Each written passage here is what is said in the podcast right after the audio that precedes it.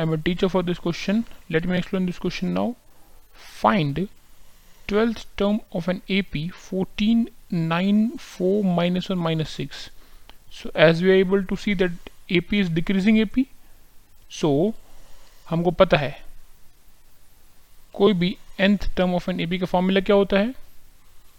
A plus n minus one D होता है right right? और हमारे पास यहाँ वैल्यूज़ क्या है?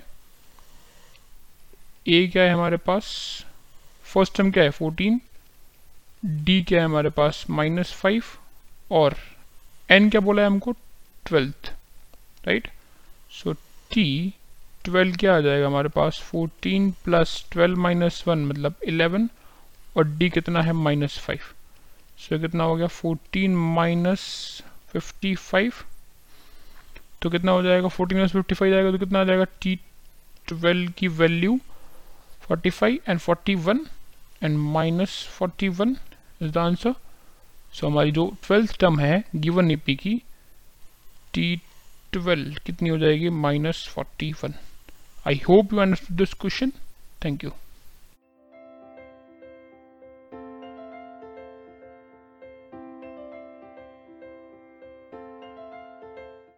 this podcast is brought you by Hubhopper Shiksha Abhiyan अगर आपको ये पॉडकास्ट पसंद आया तो प्लीज़ लाइक शेयर और सब्सक्राइब करें और वीडियो क्लासेस के लिए शिक्षा अभियान के यूट्यूब चैनल पर जाएँ।